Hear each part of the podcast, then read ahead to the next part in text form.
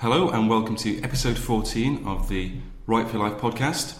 I'm joined by M to the B to the P O E T, Manuela Boyle. That's a nice intro. Hello. I spelled poet. um, and uh, we're going to be talking about three different things today. We're going to talk about what it's like to start uh, a new and large and daunting project. Uh, and we're also going to talk about Unbound, which is a new website stroke service uh, for writers. And um, Manuela is going to be talking about UK's largest ever poetry festival planned for the Olympics, That's right. um, which I may have not just read off a headline on the piece of paper in front of us. Um, so, first of all, let's talk about uh, starting new projects and specifically starting massive projects. The reason I bring this up, of course, is because I'm about to start in earnest, having just got myself married and uh, honeymooned and all that kind of thing. I, I now need to start working on my second novel um, in earnest, properly. I've got lots of notes and I've got loads of ideas and all kinds of. I've even got paragraphs and the occasional sentence. Have you indeed? I have, but I don't think I could really honestly say that I've started it properly. I'm not spending, you know, I'm not, I've not planned my time, that kind of thing. Um, but the reason I want to talk about it is because it's quite a daunting thing. I'm, I feel very daunted by it, even though I've already written a novel. So I, uh, it's difficult to um, remember and imagine what it was like when I was starting the first one. What's it like then? What's it? What does it compare to? If you can think of some analogies or um, what, how does it? How does it feel?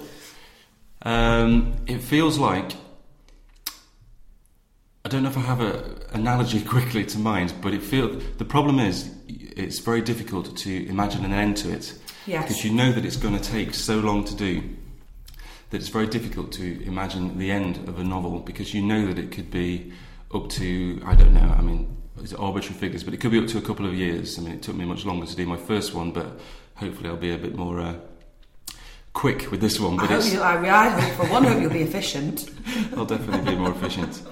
But the problem is, it's it's it is not being able to see that end uh, that end point um, and and how to sort of deal with that really. And there's also the case, and I think I think I'm slightly guilty of that myself at the moment because I've had the wedding to think about, and because I've obviously been wanting to uh, work on Write for Your Life and build up a, a bigger audience for that, build a platform, as they say. There's kind of a a part of me where it feels like I've been waiting for the perfect moment. I've collected my notes, I've done that thing, but sometimes like I'm waiting for oh, this. Well, I'll do it after the wedding, or I've, and I've had many other sort of pre pre wedding sort of uh, personal landmarks. But the truth is, there, there isn't really a perfect moment. That's kind of my point, and it, it'll never really arrive. You kind of just have to get stuck in and do it. And I think that's pretty much where I'm at now. So Martine McCutcheon was wrong, in fact. Martine McCutcheon's what So she this. sang of the perfect moment. I'm sure there's one for all our US listeners. So a Martine McCutcheon reference, you can Google. her. Google it. Google it. um, but yeah, you're right. Uh, so yeah, so it's, it's kind of daunting, and I think I think that the, the challenge is this idea of seeing, trying to see the end um, at the start. So my, what I'm trying desperately to do this time, because last time my, my, my first novel I kind of wrote as I went along. I had the structure of doing my masters. So yes. which That's what, yeah. extremely helpful. So I knew that 10,000 words was my certificate level, 40,000 was diploma, and then there was my writing upstage. So I had some very clear goals set out for me. But I don't really have those now at all. I have to do it myself. So the, the, what I want to try and do is be better at envisioning how things will pan out. I know that I'm going to write a second novel. Of course, when I when I started writing my first one, and lots of people who, when they start writing uh, longer pieces of work, I think a lot of people don't know that they're going to get to the end and think, oh, I want to write a novel, but God, I can't imagine how many people actually start novels compared to those that finish Yes. them. Much more, I imagine. But this is, I'm a long way down my path now. I've got an agent. I've, you know, I've made a pretty big commitment that, that life, you know, I've spent the last eight years doing this thing. Yeah. So I now know that I'm going to finish it. So it's, I guess it, I feel like I'm, I have to be responsible and think, well, I need to not necessarily put a deadline on it, but at least have that end point um, envisioned or sort of mapped out what it might look like, um, both in terms of the novel itself, but also in terms of where I might be in my life, you know, that and um, oh, I, I haven't got a specific example, but um, you know, whether I'll have kids or not, that Yeah. type of thing. Yeah. Because inevitably we've been married a week, so we're obviously already talking Of about children. course, it's, it's, it's only natural, isn't it? Indeed. So it's, it's that kind of thing, and I think that is one of the most difficult things. It's, it is incredibly daunting starting a large project, but it's um, it's trying to Um, not necessarily plan meticulously and give yourself huge deadlines, but just to at least start with an endpoint in mind, saying, I'd like to finish by roughly this sort of stage, and I think this is where I'll be in my life, and this is what my novel will be like. It, will this is the kind of novel I want to have written by then. And those things will no doubt change as you go along, but. Of course, I mean, what interests me about what you're sort of saying and, and kind of large projects. I mean, as you know, I, well, I, people might not know, but I've I haven't myself written a novel. I've tended to write poetry in the past, and you know, probably one of the reasons for that is because you get a quick, an immediate sense of achievement. Um, because I'm not a very patient person, so the, I have to say that the thought of of making that massive commitment to go on a long journey and you don't know what the stops are and you don't really know what the destination is and you don't know when you're going to get there um, is terrifying actually. But what interests me about what you're saying is that um, it sounds to me like you have started your second novel actually, but it's this thought of making it an official start that's making an official start that is sort of holding you back. So I think you're being a bit hard on yourself actually, because I think you have actually started from what you said. Possibly, but uh, maybe it's the um, maybe it is that pressure isn't the right word, but maybe it's the because I know that I'm going to finish one. I feel like I'm in a rush to start one, but you know, all the all the same, all the same um, uh, obstacles. Again, not the right word. What's the right word? All the same sort of life pressures that I had when I wrote the first one are still there. I still need to have a full time job because I haven't, you know, I haven't. I'm not making any money out of my first novel, and even if I were to, it wouldn't be enough to not have a job. And you've not got a private income. I indeed. Would that, that were the case? I have no trust fund, nothing like that. So it's it's at the moment I see it being you know it is going to inevitably written in a similar sort of way at weekends and in, in the evenings, and that's fine. You know I'm kind of used to that. Um, but I think the thing that what what I plan to do, and this is kind of what I was able to do when I worked at my best when I was doing the first one, is is to be good at splitting the work into chunks. So if you have this huge daunting sort of I don't know seventy thousand word project that you know that you need to start, try forgetting that it's seventy thousand words long and think well the first chapter will be a thousand words or yeah. Or break it down as a lot of people do into writing so much a day or so much a week. Um, that kind of thing. So it's, it's a case of making an overall task seem more manageable by breaking it down into smaller tasks. But do you think that those having those targets will make you feel better, or do you? But there's because there's other ways of feeling good about the task, isn't there? I mean, I, I know when I've spoken to a lot of artists and writers before about the actual creative process. Some people talk about it in terms of pain, but obviously a lot of people get a lot of enjoyment out of it as well, depending on what sort of person you are and what the creative task is at hand. But so there's the kind of pleasure, perhaps, in or satisfaction of knowing you're on track. But I imagine that's quite different from the sense that you'll be getting when you are writing all the time of you know creating your new book, creating your new work of art. That's a good point. I do I, I, do intend to enjoy the process much more last time. Not that I didn't enjoy the process, but there were periods uh, of uh, of writing where um, it just felt like the last thing in the world I wanted to do. Really. Um, it was a long time you were writing as well, wasn't it? It was over a long time because of for the first novel, because partly because you had started it on your MA and then you obviously edited it and so on. So it was a few years you spent on the same project. Yeah, and I had to, I went back to it quite a lot of times as well. So even after I got an agent, I I then went back to it and spent yeah. three months of just solid work. And actually, those three months I was probably the most fun I had on it uh, at all. I would think. Now, that was, is interesting. Maybe it was just because I got an agent, I suppose, and I felt pretty good. Well, yes, but, but, but still, it's because I felt I don't know. Maybe maybe that gave me the confidence. No, but I felt that I got to a point with it. It was a huge, you know, it was a fairly significant piece of editing work.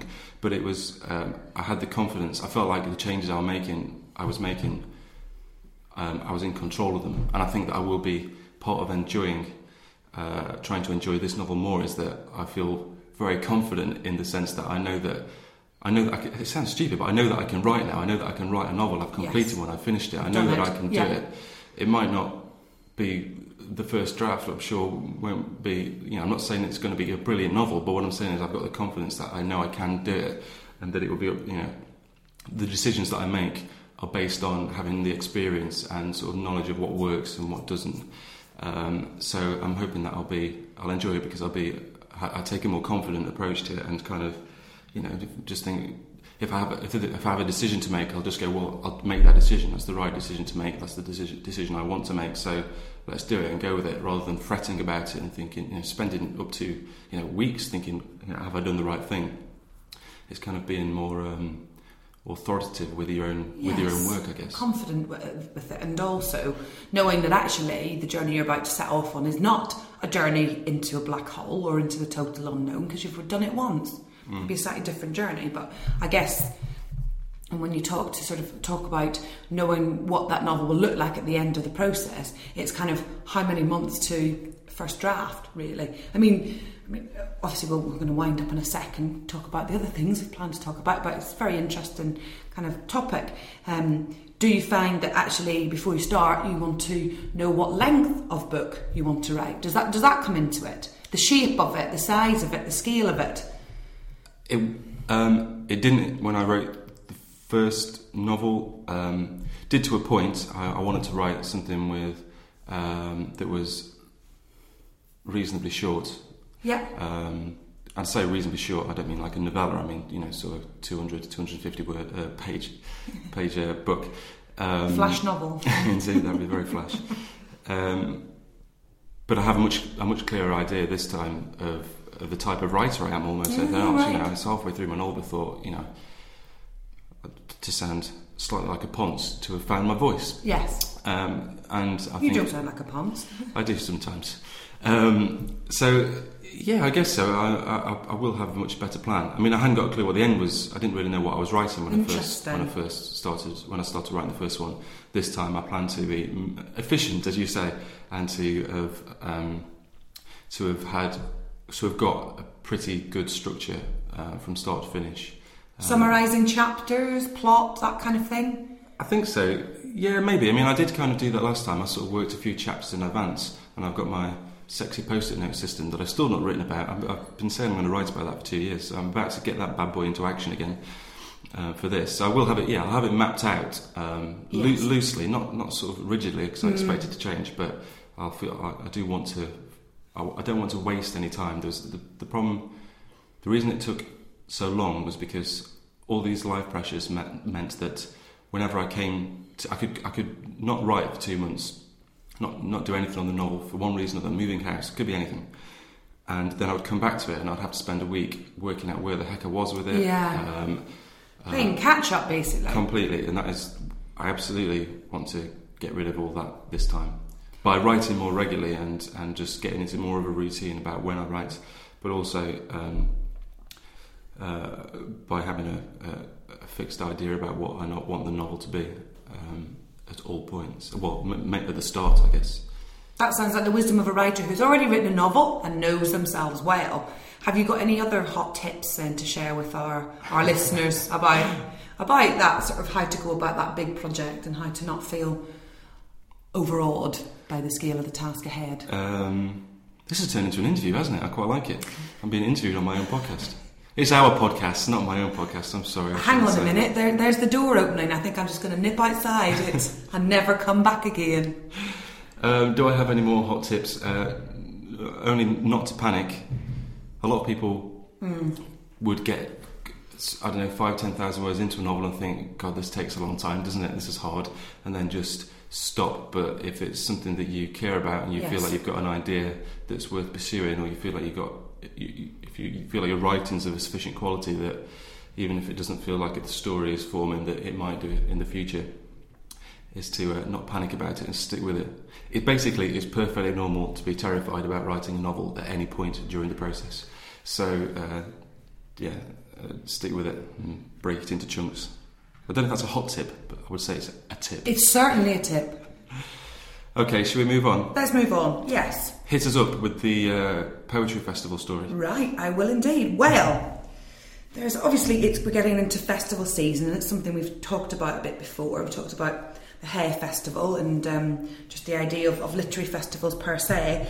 But something that's caught my eye this week um, really was a, the um, promise of a huge poetry festival to coincide with the Olympics next year and it's uh, catchingly titled um, The Poetry Parnassus to tie in with the Olympic theme. Um, Details are a little bit sketchy about it at the moment, which is a bit frustrating because, of course, as soon as I see something like this, I think, right, wow, how can I take part? Is there going to be, you know, poetry slams? Can I actually participate as a poet and so on? Or how do I get tickets? What's it going to work?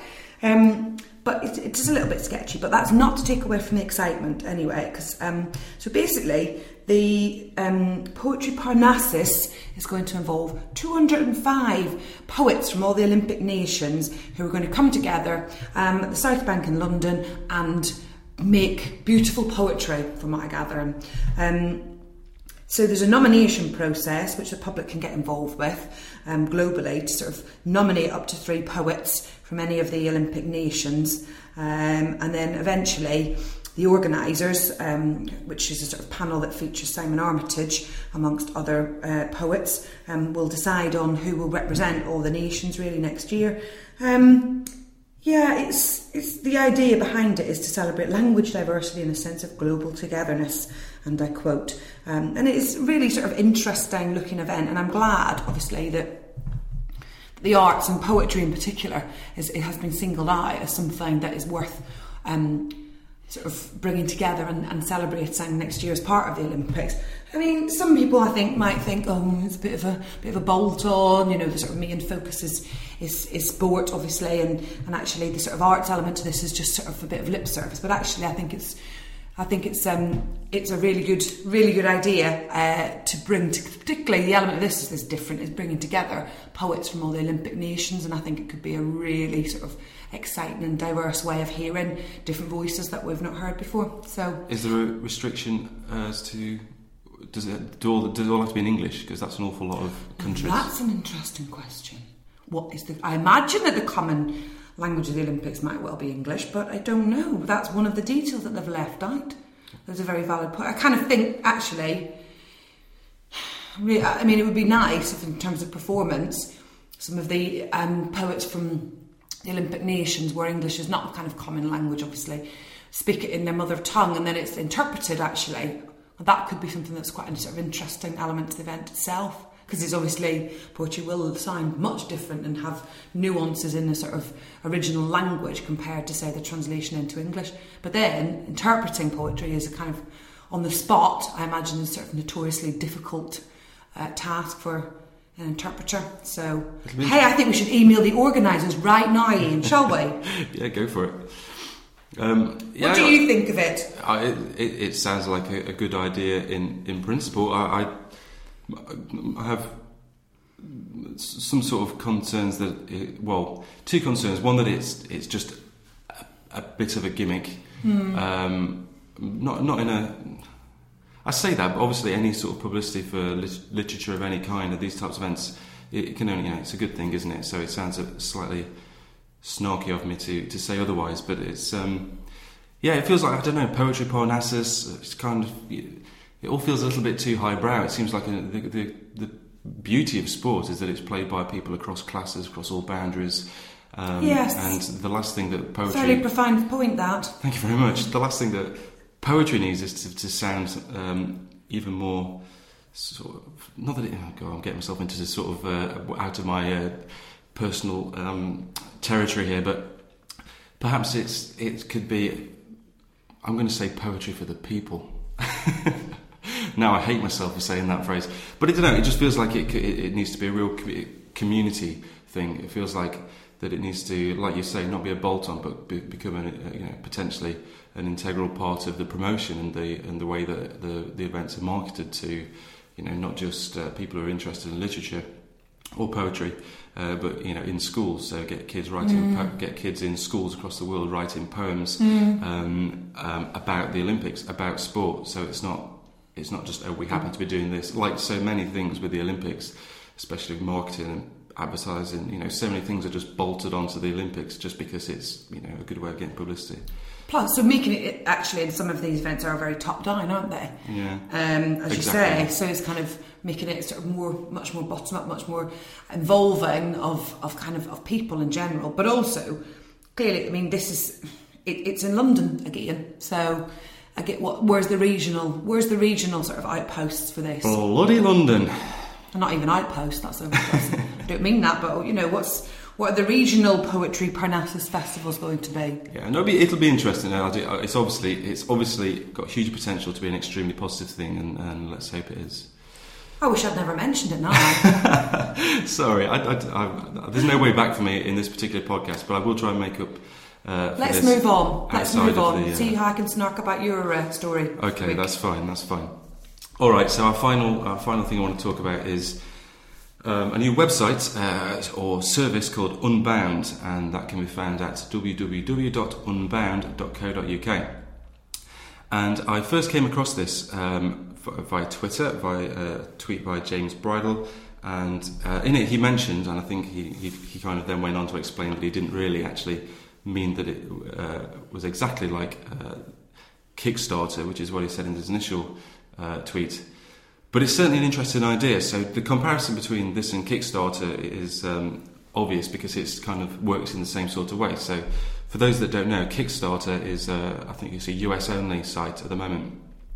Um, and the idea is that if you have a project or a uh, product that you uh, want to make, usually, so it's kind of if you have an idea and you want to get funding for it, then you can say, This is my idea, this is what I plan to do. And then you can offer various levels of, um, I guess it's kind of like sponsorship. And then, so for instance, um, one of the one of the most famous examples was something called a Glif, and it was basically an iPhone 4 um, piece of uh, product that's stuck on the end of a tripod, and it turned your iPhone 4 into like a proper camera, so you could have it on a tripod.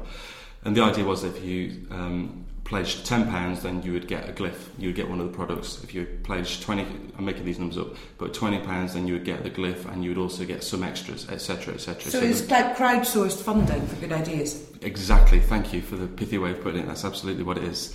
So Unbound, in principle, is the same for books. So the idea is that an author can pitch a novel or, a, or any kind of book, sorry, to um, and and offer various levels of, of um, sponsorship or, or, pledges. So um, they'll have a, page for their book on Unbound, and um, you can include a video and it explains what it's going to be about. And then if, if, you're interested in it, then you can pledge a certain amount, and you'll get depending on how much you pledge, you'll get various things. So I can actually just check it. I've got it in front of me. So for instance. Uh, if you were to pledge £10, you'll get a digital ebook edition of the, of the book um, and access to what they call the author's shed, which is kind of just a space that they have when they, um, whilst they're writing it, to give updates and, and videos and that kind of thing. Um, and your name in the back of the book, and then you can pay twenty pound for a hardback edition, fifty pound for signed, seventy five pounds you get a goodie bag, hundred and fifty pounds you also get go to the launch party, and 200, nice. 250 pounds if you pledge that then you get all of these things and uh, and lunch with the author imagine, imagine that. that. So, sounds fantastic. And it's a great idea. Uh, I like the fact that it's different and it's innovative. Um, uh, it's not like Kickstarter for one quite big reason. Kickstarter, anyone can pledge, anyone can sign up as long as they're in the US, can sign up, got an idea, and you know, and ask for pledges. Um, this is at the moment very specifically for publishers, uh, sorry, for authors who have already published or have got agents. So it's kind of not, hmm. not for anyone. So it's professionalised actually a little bit already. It is, and they, they say in the in the FAQ that that's partly just because of resources and obviously wanting to keep quality and that kind of thing. Yes. But it, so it's not like Kickstarter in the sense that not anyone can do it at the moment. But it's innovative, and it, to me, that can only be a good thing. That that's the one thing with this entire e-revolution is that I desperately want companies, publishers to be innovative about what they yeah. do. So instead of just seeing this as a new, as a uh, kind of an alternative way of presenting the same information. So, for instance, if you have a novel, just providing a text-based version, yeah. sorry, an electronic text-based yeah. version of the same thing, is to try and do something different, do something more interesting, shake things up a bit. Yeah, Don't exactly. Be thinking on the obvious. Exactly, and to provide an experience. I think that's the key thing. That's the great thing about Unbound is this. It kind of it's a new way of connecting with the reader. There's a sense of ownership for the reader. If you've spent 20 quid on this book and you you can see it being written you know and get updates from the author and, and kind of feel like you're involved in the process an entirely new and different relationship that a reader has with the it is with the writer you've got a real vested interest in the uh, development of that book and in the sort of development of the author's career so Absolutely, Hmm. and it kind of turns as as a as an, author myself. It kind of turns, and, and in, in in a way, I think having a blog can do this as well, actually. But it kind of turns uh, having a reader into having a fan almost. So you, instead of you having someone who you can actually, uh, who actually is a. Does that make sense? Yes, it like makes perfect sense. Yeah. someone who actually you know gives who wants to read your work, but actually is interested in how it's done and and where it comes from and that kind of thing, and and has access to that type of information. So that seems like a a pretty good thing. And is that that's a kind of UK based site then, is it? This is UK based at the moment. I actually, I, good question. I'm not sure if they accept submissions from US based or or any uh, uh, foreign based authors. I'm not sure. I mean, I think this. Uh, hopefully, this will grow and expand and be, be successful. But I think successful. Sorry, but I think it's kind of perfect for people like like me, I guess, and other people that have already got a. I know that. I mean, I've got a, an agent, but if I didn't have an agent, there are plenty of plenty of authors who don't have agents, but have got fantastic popular websites and, and great ideas for ebooks or other types of types of uh, non-fiction. So, for instance, the whole thing with my post-it note uh, um, idea, my system for writing my novel, which Yeah. I've been meaning to write up for ages something like that to I've got a ready-made audience at Write for Your Life that I could I could say you know I, I, if you pledge 10 15 quid of, or whatever it would be then that will give me the space I could you know like this. I could perhaps take a month off work and uh, and use that time to and that money to fund something that I wouldn't have done normally through my you know it's not my novel it's not something I've done through my agent but it's just something that I've done through my website through having already got an audience through already having kind of um, the foundations of uh, a readership for something like that. That's the kind of thing that they read about already on my blog. You would think that they would be willing to pledge to to have uh, kind of more of the same that, and support that kind of project. So maybe, but maybe that's um, maybe that's something that will come. I think it's a new way of, of working, a new way of reading, a new way of supporting Yeah. writing, and I'll be really looking to see how that develops with a lot of interest. It's got huge potential. A lot so, of um, interest. yeah, I hope it hope it hope it works out. I do have one very minor criticism. That's so many writing sites have slightly dodgy desi- designs. I don't want to upset anyone by saying that because I know the good folks at Unbounder did tweet me before this uh, podcast, so I don't want to don't upset anyone because I think it's an ace idea, but. And I'm no one to be saying that a website design is slightly childlike when you look at Write for Your Life. I understand that, but I just, you know, just think the design could be sharpened up a little. But yeah, great idea. A nice strapline. Books are now in your hands. Quite like that. That's a, that's a lovely strapline. It's always good to end a podcast on a nice strapline, even if it isn't your own. Thanks very much for joining me, Manuela. Oh, it's been a pleasure. It's been it's particularly outstanding uh, fun today, I'd say. Jolly good, and um, and don't forget to uh, subscribe in iTunes and leave a review in iTunes. Rate us, tell us, tell the world that we're brilliant because it helps in all kinds of ways. So uh, that's it, and we shall uh, speak to you next time. Bye.